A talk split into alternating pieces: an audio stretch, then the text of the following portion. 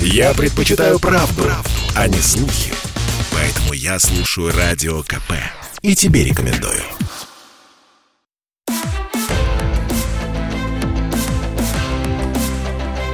Исторические хроники с Николаем Сванидзе на Радио КП. Год 1916. 16 декабря по старому стилю около 12 часов ночи князь Феликс Юсупов, граф Сумароков Эльстон выехал на автомобиле из своего дворца на мойке в направлении Гороховой улицы. Он ехал за Распутиным. На мойке к убийству Распутина все было готово. Феликс познакомился с Распутиным в 1909 году. У Феликса наблюдались гомосексуальные наклонности. Распутин лечил его. Он укладывал пациента через порог, проводил гипнотические сеансы. Юсупов в воспоминаниях свидетельствует, сила гипноза Распутина была огромна.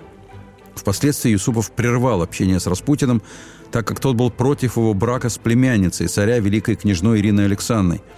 Решившись на убийство Распутина, Юсупов знакомство возобновил. Распутин во время их встреч бывал откровенен. Говорил, что намерен разогнать Думу. Я, говорил, разгоню их и на фронт ушлю. Будут знать, как языком трепать. Царица, говорил, настоящая государыня. И ум, и сила при ней. Вторая Катька. Она уже и теперь всем правит. Ну а сам, как дитё малое, разве же царь? Ему б дома сидеть, да цветы нюхать, а не править. Власть ему не по зубам. Говорил, что императрица сама доглядывает за тем, как государя травяными настойками поют. Выпьет он чай благодати и сразу добрый и веселый делается. Говорю тебе, наша возьмет. Объявим Александру Регеншей при малолетнем наследнике. Самого сошлем на покой в Ливадию. Устал болезный, пущай отдохнет. Там на цветочках и к боженьке ближе. Самому-то есть в чем покаяться. Век молиться будет. Не замолят войну эту. Хватит войны, пора остановить бойню. Если бы Распутину удалось внушить кому-либо из царской четы мысль о прекращении войны, российская история пошла бы по совершенно иному пути, а сам бы Распутин стал нашим национальным героем XX века. Однако этого не произошло, а значит, либо влияние Распутина было несколько преувеличенным, либо идея прекращения войны за два года с момента ее начала не слишком овладела им самим, и он делал то, на чем набил руку – Хочешь, предлагал Исупову Распутин, назначь тебя министром. Исторические хроники с Николаем Сванидзе. Год 1916. В ночь 16 на 17 декабря Распутин оделся в шелковую рубашку, вышитую васильками, с толстым малиновым шнуром вместо пояса, в бархатные штаны, высокие блестящие сапоги. Когда Юсупов вошел к нему в квартиру, то почувствовал сильный запах дешевого мыла. В воспоминаниях он написал «Я еще никогда не видел его таким чистым и причесанным». Распутин прилизал волосы, и они поехали на Мойку. В наскоро обставленном подвале в доме Юсуповых Феликс с Распутиным были один на один. Остальные участники заговора были в комнатах наверху и имитировали вечеринку у княжны Ирины Александры. Постоянно вертелась пластинка с песенкой Янки Дудл. Все убийство шло под ее аккомпанемент. Взвинченный Юсупов сперва придвинул Распутину тарелку с неотравленным печеньем – налил чаю, только потом он предложил ему эклеры с цианистым калием. Распутин съел один, потом второй. Яд не действовал. Потом он пил отравленную Мадеру, причмокивал, смаковал, пил из разных бокалов с ядом, потом вдруг встал, сделал несколько шагов, сказал, что в горле щекотка, и сел. И они снова сидели с Феликсом друг против друга, молчали и пили. Потом он попросил Юсупова петь под гитару. Наконец, Юсупов не выдержал. Оставил Распутина, поднялся наверх, сказал, что яд не действует, взял револьвер и вернулся в подвал. Распутин разглядывал хрустальное распятие. Феликс выстрелил, Распутин крикнул и рухнул на пол. Услышав выстрел, прибежали все заговорщики. Доктор Лазаверт констатировал смерть. Трое заговорщиков покинули дом на мойке. Юсупов и Пуришкевич поговорили о будущем России. Юсупов спустился в подвал к убитому Распутину, еще раз пощупал пульс. Через мгновение Распутин открыл глаза и резким движением вскочил на ноги. С пеной и хлещущей кровью изо рта он бросился на Юсупова. Завязалась борьба. Наконец Юсупов вырвался, кинулся за Пуришкевичем. Распутин полз по ступеням лестницы, ведущей на улицу. Потом поднялся и выбежал на улицу. Пуришкевич стрелял. Четыре выстрела. Распутин упал в снег. Потом Юсупов в ярко освещенной уборной стоял над умывальной чашей, держал голову руками и без конца отплевывался. Явился городовой, слышавший выстрелы. Пуришкевич выкрикнул «Да, стреляли и убили Распутина, а ты, если любишь царя и отечество, будешь молчать». Городовой отвечает «Вы правильно сделали, я буду молчать.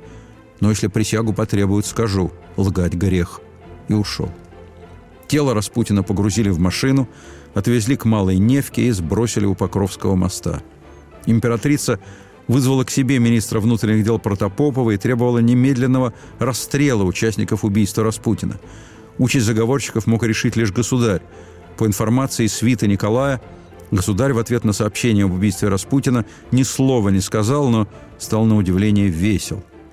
О наказании было объявлено 23 декабря. Наказание было мягким – ссылка для Феликса и Дмитрия Павловича. Пуришкевич сам уехал на фронт, воспользовавшись депутатской неприкосновенностью.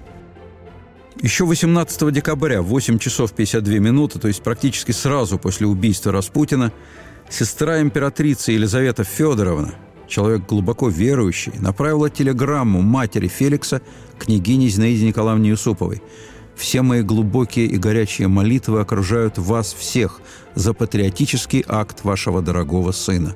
Подпись «Элла». Княгиня Зинаида Николаевна Юсупова, адресат Эллы, особо из ряда вон. Во-первых, потому что она из рода, восходящего к племяннику Магомета. Во-вторых, потому что она обладательница самого большого состояния в России, которое больше царского – Тетка испанского короля инфанта Эулалия сохранила яркие впечатления от того приема, который устроила ей княгиня Юсупова. Еще одно воспоминание о ней. Женщина редкой красоты и глубокой духовной культуры, она мужественно переносила тяготы своего громадного состояния. К тому же она обладала актерским талантом. Станиславский звал ее к себе в труппу. Она была прозорлива, принципиальна, очень независима, могла бы держать у себя в доме политический салон – Княгиня Юсупова была дружна с императорским семейством. Ее сын Феликс, которого она безоговорочно поддерживала в деле убийства Распутина, был женат на великой княжне. Особая дружба связывала княгиню Зинаиду Николаевну с сестрой императрицы, соседкой по летнему имению Елизаветой Федоровной. Это было не только родство двух женщин с тонкой духовной организацией, но и союз политический, опасный, так как направлен он был против первой дамы России, императрицы Александры Федоровны – которая в 1916 году Россией управляла, как казалось, единолично. На самом деле страной не управлял никто. При этом окружение императрицы, несомненно, заслуживало внимания. Еще в 1901 году дочери черногорского короля Николая, Анастасия и Милица, бывшие замужем за русскими великими князьями, притащили из Парижа в зимний доктора Филиппа. В Париже доктору Филиппу лечить было запрещено вследствие жалоб в полицию на его шарлатанство – в России за него несли личную ответственность министры внутренних дел Сипягин и Плеве. Столь высокий уровень присмотра за доктором Филиппом определялся поставленной перед ним задачей – императрица должна родить наследника. Мсье Филипп контролировал ситуацию непосредственно в императорской спальне в самые решающие моменты. Наконец было объявлено, что императрица беременна – Великая княгиня Милица объявила императрице, что она опытна в сфере акушерства, и придворный лейб-акушер доктор Отт был отстранен от наблюдения за здоровьем государыни. Экс-премьер Сергей Юльевич Витте вспоминал, в Петербурге постоянно ожидалась пальба орудий из Петропавловской крепости с оповещением о рождении сына. Между тем роды не наступали. Наконец, профессор Отт провел обследование и объявил, что императрица и не была беременна. Витте задается вопросом – если первый попавшийся шарлатан может внушить женщине, что она беременна, и это внушение легко передается ее мужу, а этот муж неограниченно распоряжается судьбой Великой Империи, то что же вообще любой проходимец может внушить этим особам? Год 1916. После доктора Филиппа Романовы стали искать пророка в собственном отечестве. В придворных кругах прошла информация о том, что в имении флигеля-адъютанта Орлова-Давыдова проживает кликуша Дарья – как раз специализирующийся в области, интересующей царскую семью, то есть как родить наследника. По личной просьбе Николая II флигель-адъютант Орлов-Давыдов доставил кликушу Дарью во дворец. У себя в деревне Дарья принимала роды, посылала проклятия на врагов, а кроме того была хронической пьяницей. В хмелю бывала сильно буйной. В деревне говорили, что именно в буйстве у нее открывается дар предвидения. Во дворце она растерялась, дар не открывался, но царицу она сильно напугала. Другой флигель-адъютант, Николай Оболенский, был родом из Козельского уезда. В свою очередь рассказал при дворе о Митьке Козельском, который в припадочном состоянии дает устойчивые прогнозы. Слух об этом пошел с тех пор, как однажды Митька выкрикнул что-то нечленораздельное про какой-то пожар. Собственно, тогда на его слова никто внимания не обратил, но через месяц у кого-то сгорела изба. Тут-то все и вспомнили о Митькином вое. Короче, Митьку Козельского привезли во дворец к царю. Митьку сопровождал в качестве переводчика некий Ельпидифор. Увидев царя, Митька замычал. Продолжение следует. Я слушаю Радио КП, потому что здесь самая проверенная и оперативная информация. И тебе рекомендую.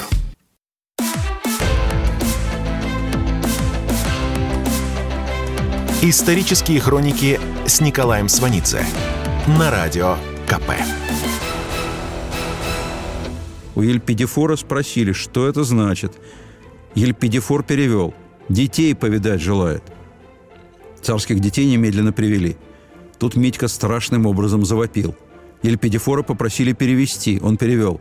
«Чаю, — говорит, — просит, с вареньем». Александра Федоровна как раз в это время была беременна. Она регулярно присутствовала при припадках Митьки Козельского в надежде узнать будущее своего ребенка. Это продолжалось несколько месяцев. Наконец Александра Федоровна упала в обморок, который завершился преждевременными родами. Врачи говорили, что если бы императрица разрешилась в срок, то родился бы непременно мальчик, и благодарить за это следовало бы Митьку. Митя молился по просьбе императрицы о рождении наследника. Потом причащал всех, включая великих княжон. Причастие он давал из собственного рта, то есть выплевывал. И что выплюнул, тем и причащал. Митька Козельский выплевывал – а великие княжны должны были это глотать. Великую княжну Ольгу тошнило. Она говорила, что дурно пахнет. Императрица считала, что Ольга капризна. У великой княжны появилась сыпь. Митя был удален, но через некоторое время его опять выписали во дворец. Кстати, великая княжна Ольга, старшая дочь императрицы, впоследствии не была расположена к Распутину и не поехала на его похороны. Исторические хроники с Николаем Сванидзе. Александра Федоровна вообще была строга к дочерям. Платье девочкам шила в рассрочку, хотя едва ли смогла объяснить, что этим выгадывает. Распутин ее даже попрекал. «Не скупись на одежду, невесты растут». А потом Распутин вдруг поворачивался совсем другим боком и говорил, «Зачем им, то есть, великим княжнам раззалачиваться? Одеты они чисто, лики у них ангельские.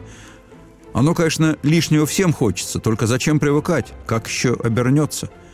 Как-то раз Александра Федоровна – Прежде чем отослать на благотворительный базар в пользу бедных сирот старое платье своих девочек, спорола дорогие перламутровые пуговицы и заменила их на костяные. Подмена обнаружилась.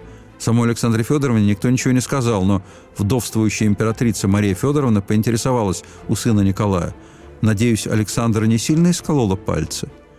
А что не шло из платьев на благотворительный базар, тому императрица тоже находила применение – приглашала во дворец старьевщика с Александровского рынка, торговала с ним и отдавала старые или совсем вышедшие из моды наряды девочек на продажу.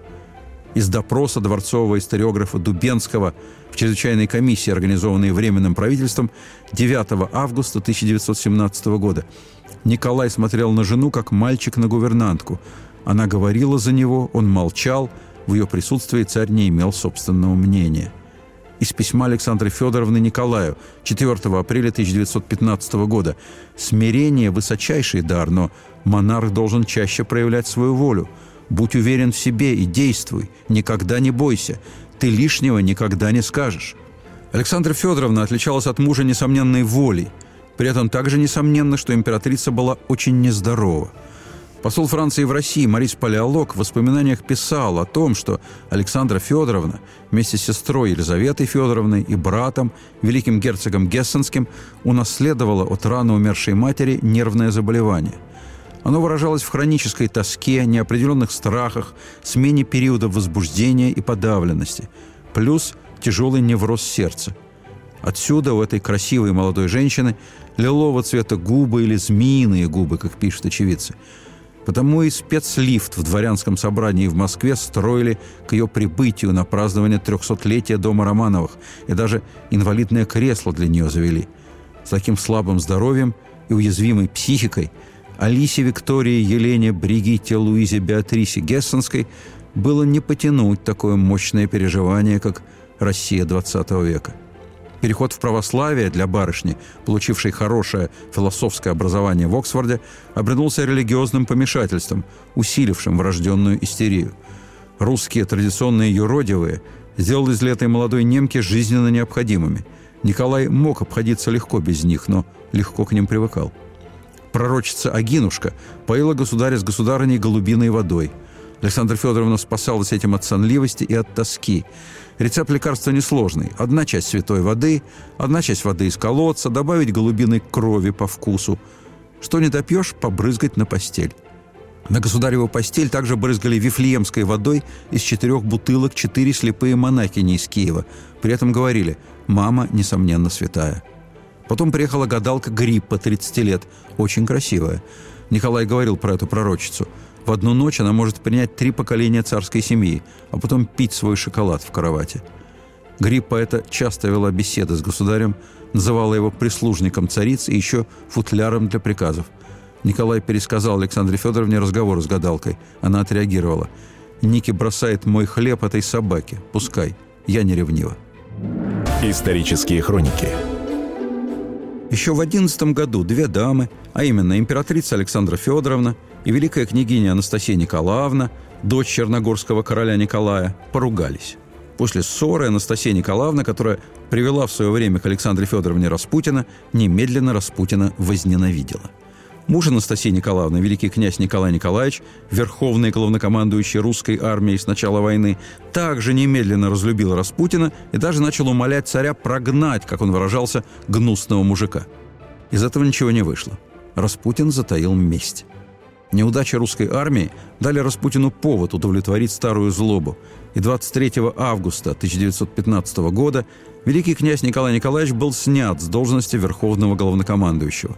В тот же день государь собственным указом назначил себя на освободившуюся должность. Накануне подавляющее большинство членов Совета Министров подписали коллективный протест против отставки Николая Николаевича. По мнению одного из подписавшихся, «Мы сидим на бочке с порохом – и нужна единственная искра, чтобы все взлетело в воздух. Принятие императором командования – это не искра, а целая свеча, брошенная в пушечный арсенал. Другими словами, Николай не стратег и не тактик. А кроме того, его пребывание в Ставке означает, что управление страной будет заброшено окончательно. 19 ноября 1916 года депутат-монархист, черносотенец, страж самодержавия Владимир Митрофанович Пуришкевич с трибуны Государственной Думы впервые выступил с обвинительной речью в адрес не только Распутина, но и государыни-императрицы. Отрывки из этой речи были переданы Николаю в Ставку. Зло идет от тех темных сил и влияний, которые заставляют взлетать на высокие посты людей, которые не могут их занимать от влияний, которые возглавляются Гришкой Распутиным, царские министры-марионетки, нити от которых забрали Распутин и императрица Александра Федоровна, злой гений России и царя, чуждая стране и народу. Распутин отправил свою телеграмму в Ставку. Пуришкевич ругался дерзко, но не больно. Мой покой остался не нарушен. 20 ноября Пуришкевичу по телефону позвонил молодой князь Феликс Юсупов – попросил о встрече для выяснения некоторых вопросов, связанных с ролью Распутина при дворе.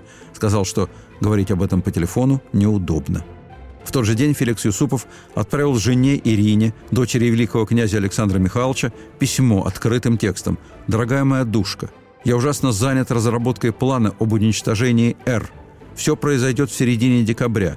Крепко целую тебя и Бэби. Феликс». А вот фотографии Феликса в младенчестве с братом. Феликс справа в платьице, а это он в колясочке. Ирина ответила Феликсу, «Главная гадость, что решил все сделать без меня. По-моему, это дикое свинство. Вижу, что ты в диком энтузиазме и готов лезть на стену. Крепко целую. Ирина».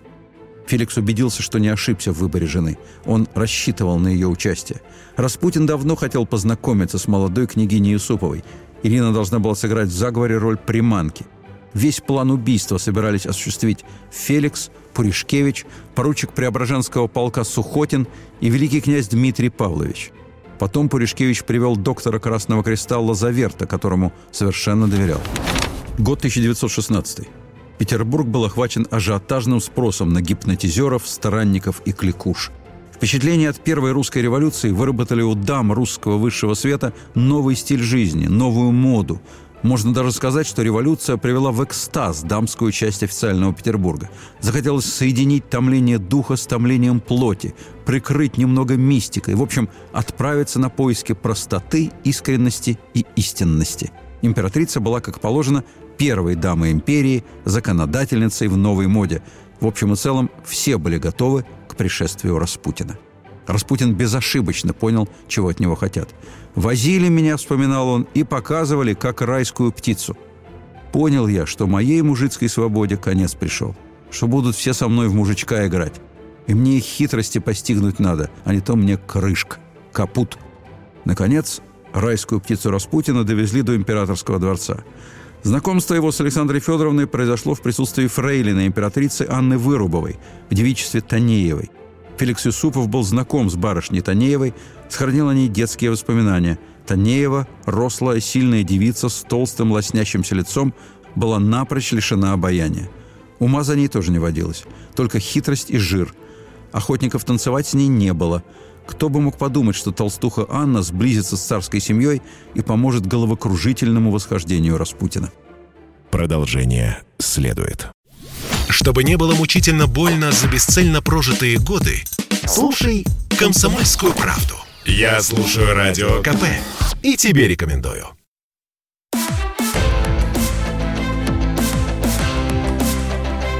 Исторические хроники с Николаем Сванидзе на Радио КП. Год 1916. Как-то раз сели вечером царица с своей фрейлиной Анной Вырубовой поиграть в четыре руки лунную сонату Бетховена. Лунная соната всегда до слез умиляла Александру Федоровну. Время уже шло к полуночи, императрица сидела за роялем спиной к дверям. В дверях стоял Распутин и смотрел императрице в спину. Часы пробили полночь. «Не чувствуешь ли ты, Сана, что происходит нечто особенное?» – спросила Вырубова и повернула голову к Распутину. «Да», – ответила царица. Тоже повернулась, вскрикнула и забилась в истерике. Распутин подошел к ней, начал гладить ее голову, щеки, плечи. Царица припала к распутинской груди. Сестра Александра Федоровна Елизавета Федоровна не терпела Распутина и никогда с ним не встречалась. Царица ее категорически не понимала. «Ты брезгуешь этим человеком», — говорила ей царица. А между тем он и есть все самое русское. Александра Федоровна глубоко всосала художественный и политический стиль Распутина. Он проступает в ее письмах к мужу. В Думе все дураки, в Ставке сплошные идиоты, в Синоде одни только животные, министры – мерзавцы. Дипломатов наших надо перевешать. Поскорее закрой Думу, Думу надо прихлопнуть. Все они должны научиться дрожать перед тобой. Тебя должны бояться. Мы, слава богу, не конституционное государство. И не смеем им быть. Наш народ не подготовлен к этому. И слава богу, показывай свой кулак. Княгиня Зинаида Николаевна Юсупова, зная, что императрица вся во власти проходимцев, жалела ее – Зинаида Николаевна приехала на Каменный остров к вдовствующей императрице Марии Федоровне и в присутствии сестер Николая, Ксении и Ольги сказала, что единственное средство спасти государя, детей и Россию – это поместить императрицу в санаториум для душевнобольных. Изолированная, спокойная, тихая жизнь могла еще ее спасти. По всеобщим отзывам, болезнь Александры Федоровны отступила с началом мировой войны – годы войны внешне она была необыкновенно хороша собой. Французский посол Палеолог писал, у нее никогда не было такого здорового вида. Императрица вся была поглощена работой в лазарете. Первый раз побрила солдату ногу возле и вокруг раны. Одному раненому пришлось отрезать три пальца. Мне пришлось перевязывать несчастных с ужасными ранами. Они едва ли останутся мужчинами в будущем. Так все пронизано пулями. Быть может, придется все отрезать, так все почернело. Я все промыла, прочистила, помазала иодином, покрыла вазелином, подвязала. Все это вышло вполне удачно. Мне приятнее делать подобные вещи самой, под руководством врача. Надо сказать, что идею поработать в лазарете подарил императрице Распутин. Я нахожу совершенно естественным, писала императрица, что больные чувствуют себя лучше в моем присутствии, потому что, гладя их, я всегда молюсь и думаю о нашем друге. Друг Распутин. Чистая правда, что она всегда думала о нем, потому что она умела заботиться о его детях. Распутин пожелал, чтобы его дочь Матрена получила воспитание обязательно в Смольном институте. Начальница института, старая княгиня Ливен, отказала в приеме Распутиной, не имевшей необходимой подготовки, и демонстративно ушла со своего поста, который занимала более 20 лет. После этого дочь Распутина была устроена в Смольный без каких-либо документов и без экзаменов. Младшая дочь Распутина Варвара училась в частной гимназии. Вырубова писала о ней «Прелестная девочка, в ней есть что-то от отца, те же глаза, а когда смеется, та же мужицкая хитрость». Подруги Варваре говорили «Счастливая ты, Варя, твой отец все может сделать. Чтоб не попросила, все тебе дадут». Сына Распутина Дмитрия императрица лично отмазывала войну от армии. Императрица писала мужу «Наш друг, то есть Распутин, в отчаянии, ведь его сын ведет хозяйство в отсутствие отца, нельзя брать единственного сына». Указания в отношении сына Распутина давал никто иной, как начальник генерального штаба. В 1916 году Николай в основном пребывал в Ставке. Александра Федоровна невольно на хозяйстве в Петербурге. Она в тонусе – это своего рода военный синдром. Николай пишет жене одно из самых знаменитых своих писем. «Тебе надо бы быть моими глазами и ушами там, в столице, пока мне приходится сидеть здесь. На твоей обязанности лежит поддерживать единение среди министров. Этим ты приносишь огромную пользу мне и нашей стране. О, бесценное солнышко! Я так счастлив, что ты, наконец, нашла себе подходящее дело. Теперь я, конечно, буду спокоен и не буду мучиться, по крайней мере, о внутренних делах». В декабре 16 года великая княгиня Елизавета Федоровна в очередной раз попыталась поговорить с младшей сестрой императрицей о Распутине. Александра Федоровна прервала ее. «На святых всегда клевещут». Уходя, Елизавета Федоровна бросила «Помни о судьбе Людовика XVI». Французский король Людовик XVI был казнен во время революции вместе с женой Марии Антуанеттой. Императрица писала Николаю вставку «Время великой снисходительности и мягкости кончено. Теперь наступает царствование воли и власти, потому что знают, что у меня сильная воля. Александра Федоровна вернулась в свое детство. В самый неподходящий момент она превратилась в шпицбубе, что значит «озорница». Так ее называли в детстве, когда, замкнутая от природы, она раскрепощалась в кругу близких людей. В конце 16 -го года гипнотизер Распутин оказался ее единственным компаньоном. Руководить Россией она при всем желании не могла – у Распутина также в отношении России конструктивных предложений не было. Неконструктивных предложений было множество. С середины 15 года до отречения сменилось шесть министров внутренних дел. После Маклакова князь Щербатов продержался три месяца, слетел за статью о Распутине – Потом Хвостов Алексей Николаевич, 7 месяцев, слетел за интригу против Распутина. Пять месяцев МВД возглавляет лично премьер Штюрмер. Его сменяет Хвостов, но другой. Александр Алексеевич держится два месяца. После него Протопопов. Теперь военные министры – Поливанов, Шуваев, Беляев. Дальше Чехарда в Министерство юстиции. После Щегловитова назначают Хвостова, в смысле Хвостова второго, Александра Алексеевича, которого потом назначат на МВД вместо Штюрмера. После Хвостова Минюс возглавит Макаров, который также раньше был главой МВД. Под конец будет Добровольский, но это уже после убийства Распутина. У него хаос в голове, политический хаос.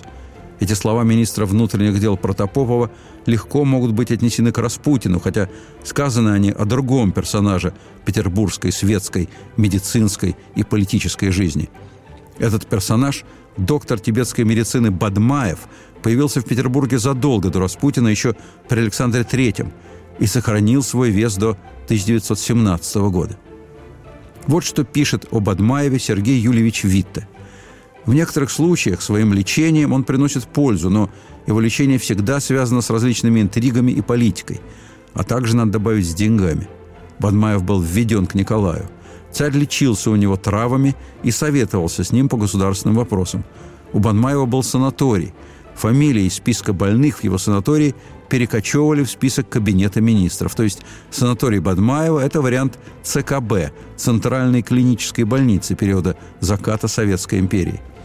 Княгиня Зинаида Николаевна Юсупова пишет так хотелось бы плюнуть на всех и на все и уйти подальше от этой атмосферы безумия, интриг и злобы. Еще из этого же письма княгини Юсуповой.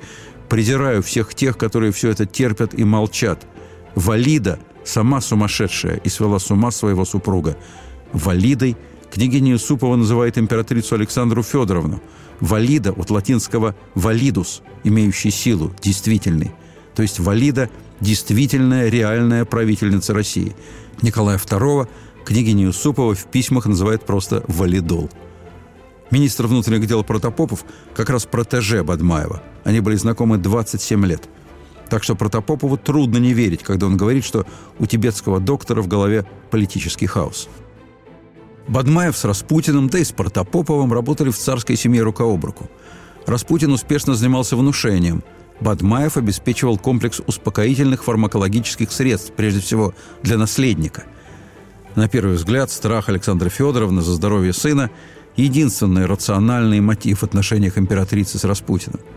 Материнское чувство в сочетании с комплексом вины за то, что болезнь несвертываемости крови пришла из ее, Александры Федоровны, семьи, может служить оправданием многих поступков императрицы и объяснением свободы рук лекаря Распутина – Физические страдания сына вызывали у Александры Федоровны сильнейшие боли с лицевыми спазмами, сердечными приступами и частичным параличом конечностей.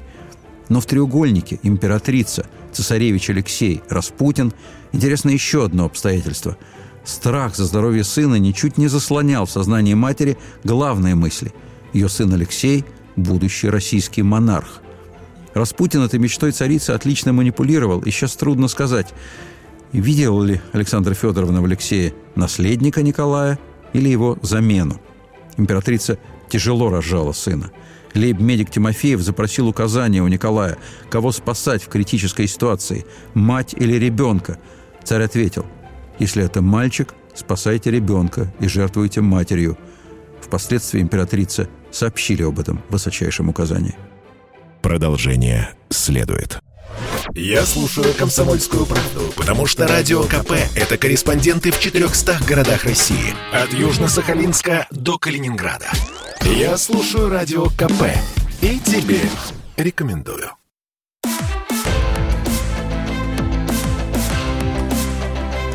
Исторические хроники с Николаем Сванидзе на Радио КП. 1916 году, в разгар мировой войны, фронт жил жизнью совершенно отдельной от всей остальной России, включая официальный Петербург. Великий князь Александр Михайлович, муж сестры Николая Ксении, тесть Феликса Юсупова, ненадолго приезжал с фронта в Петербург. Вот его впечатление. Война не интересует Петербург. Петербург живет слухами. Правда ли, что царь запил? А вы слышали, что государя пользует какой-то бурят, и он прописал ему лекарство, которое разрушает мозг? Известно ли вам, что пример Штюрмер общается с германскими агентами в Стокгольме? А вам рассказывали о последней выходке Распутина? И никогда ни одного вопроса об армии и ни слова радости о победе Брусилова. 4 июня 16 года войска под командованием генерала Брусилова прорвав позиционную оборону австро-венгров, начали наступление по всему юго-западному фронту и продвинулись на глубину от 60 до 150 километров – Потери противника были огромны. В лице Брусилова и его армии Россия продемонстрировала собственный новый военный и стратегический потенциал.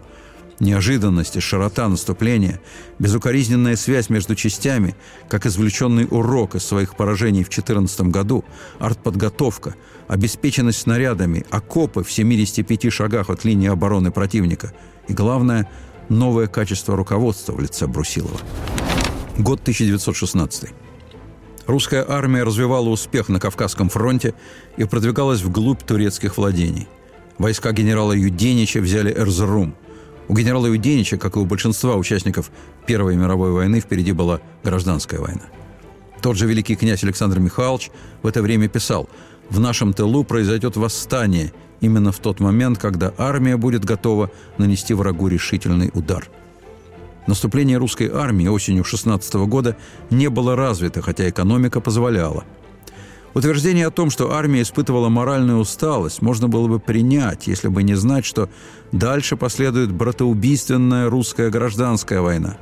Она будет идти три года со страшным ожесточением и без моральной усталости.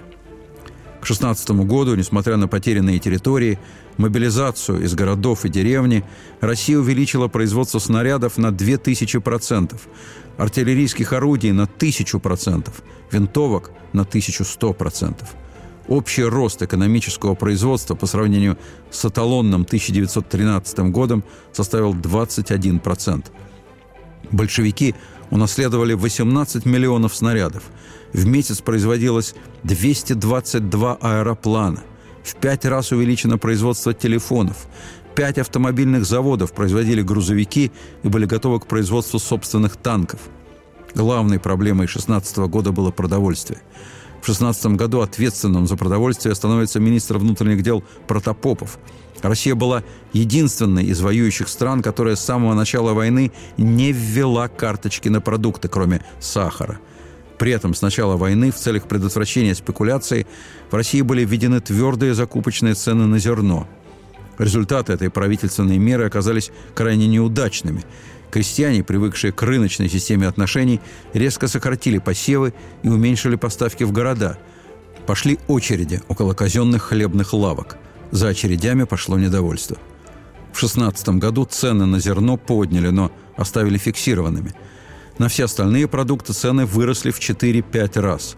Зерно на продажу из деревни не везли. Решение о введении продразверстки, принятое под давлением Думы в сентябре 16 года, результатов не дало. Императрица 16 сентября пишет Николаю с ленинской интонацией. «Важнейшим для нас вопросом является сейчас продовольствие». Однако ленинские зверские методы продразверстки с полным изыманием зерна и массовым убийством крестьян-производителей – в голову никому не приходили. Мысль о тотальном военном коммунизме не пришла никому в голову, несмотря на то, что 15 хлебных губерний были потеряны в ходе великого отступления в 15 году, несмотря на бесчисленных беженцев, несмотря на неурожай 16 года. В начале 16 года зерновой госрезерв составлял 900 миллионов пудов, треть годовой потребности России. Этот резерв – последнее, чем мог помочь своей стране после своей смерти убитый премьер-министр Петр Аркадьевич Столыпин, автор успешной, но незавершенной либеральной аграрной реформы. Исторические хроники с Николаем Сванидзе.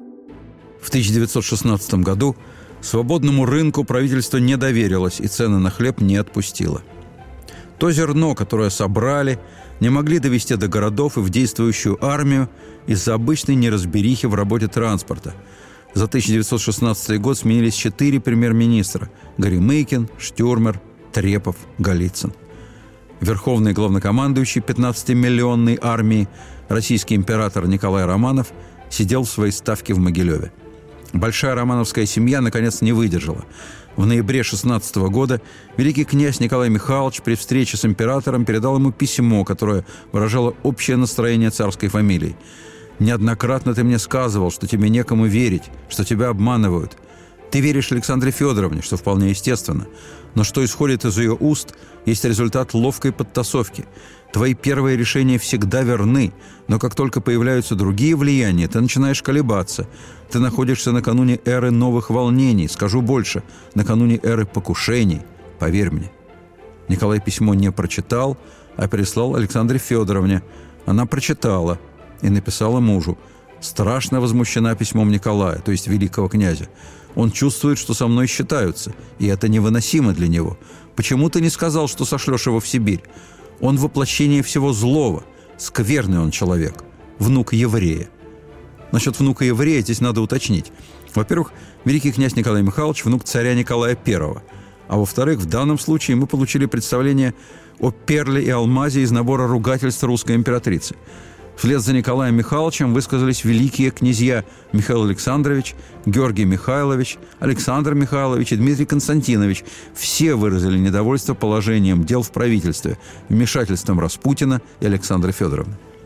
Убийство Распутина в декабре 16 года картина безвластия не изменила. Мимолетный восторг и оживление в связи с избавлением от Распутина, о необходимости которого так долго твердили все – к сплочению российской политической элиты не привели. Николай центром сплочения быть не мог, да никого он уже не интересовал, даже в семье. В семье его потихоньку начали пренебрежительно называть полковником. Исторические хроники 19 января 1916 года в 11 часов утра на аудиенцию к Николаю в Царское село приехал отставленный в 14 году экс-премьер Владимир Николаевич Каковцов. Когда он вошел в кабинет, государь стоял у окна, у самых входных дверей. Он не предложил посетителю сесть. Внешний вид Николая таков, что Каковцов спросил о состоянии его здоровья. Он страшно исхудал, лицо осунулось и покрылось мелкими морщинами. Глаза выцвели, полностью утратили темно-коричневый оттенок – белки совсем желтые. Взгляд постоянно перемещался с предмета на предмет. Каковцов произнес «Ваше Величество, те, кто видит вас часто, очевидно, не замечают вашей перемены». Государь с беспомощным выражением лица ответил «Я здоров и бодр, мне просто приходится много сидеть без движения. Может быть, я неважно спал эту ночь. Вот пройдусь по парку и снова приду в лучший вид». Государь так и не смог вспомнить, зачем он вызывал Каковцова – со странной, бессознательной улыбкой он смотрел на собеседника, как будто искал у него поддержки. Он был совершенно растерян. Молчание тянулось слишком долго. Продолжая улыбаться, государь сказал, «Я не готов сегодня к разговору. Я подумаю, напишу вам, и при следующем свидании мы уже обо всем подробно поговорим». С той же улыбкой государь подал Каковцову руку и сам отворил дверь в приемную.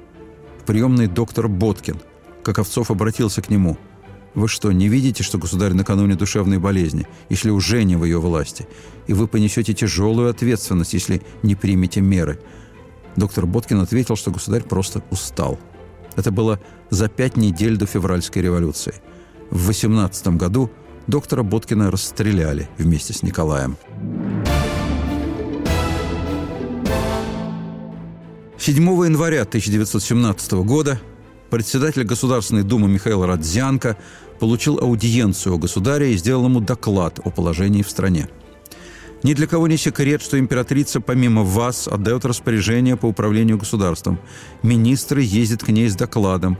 Неугодные ей быстро летят со своих мест. В стране растет ненависть к императрице.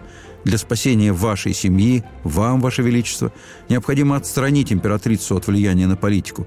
Не заставляйте, чтобы народ выбирал между вами и благом Родины – Государь сжал руками голову, потом сказал, «Неужели я 22 года старался, чтобы было лучше, и 22 года ошибался?» Родзянко ответил, «Да, Ваше Величество, 22 года вы стояли на неправильном пути». Продолжение следует.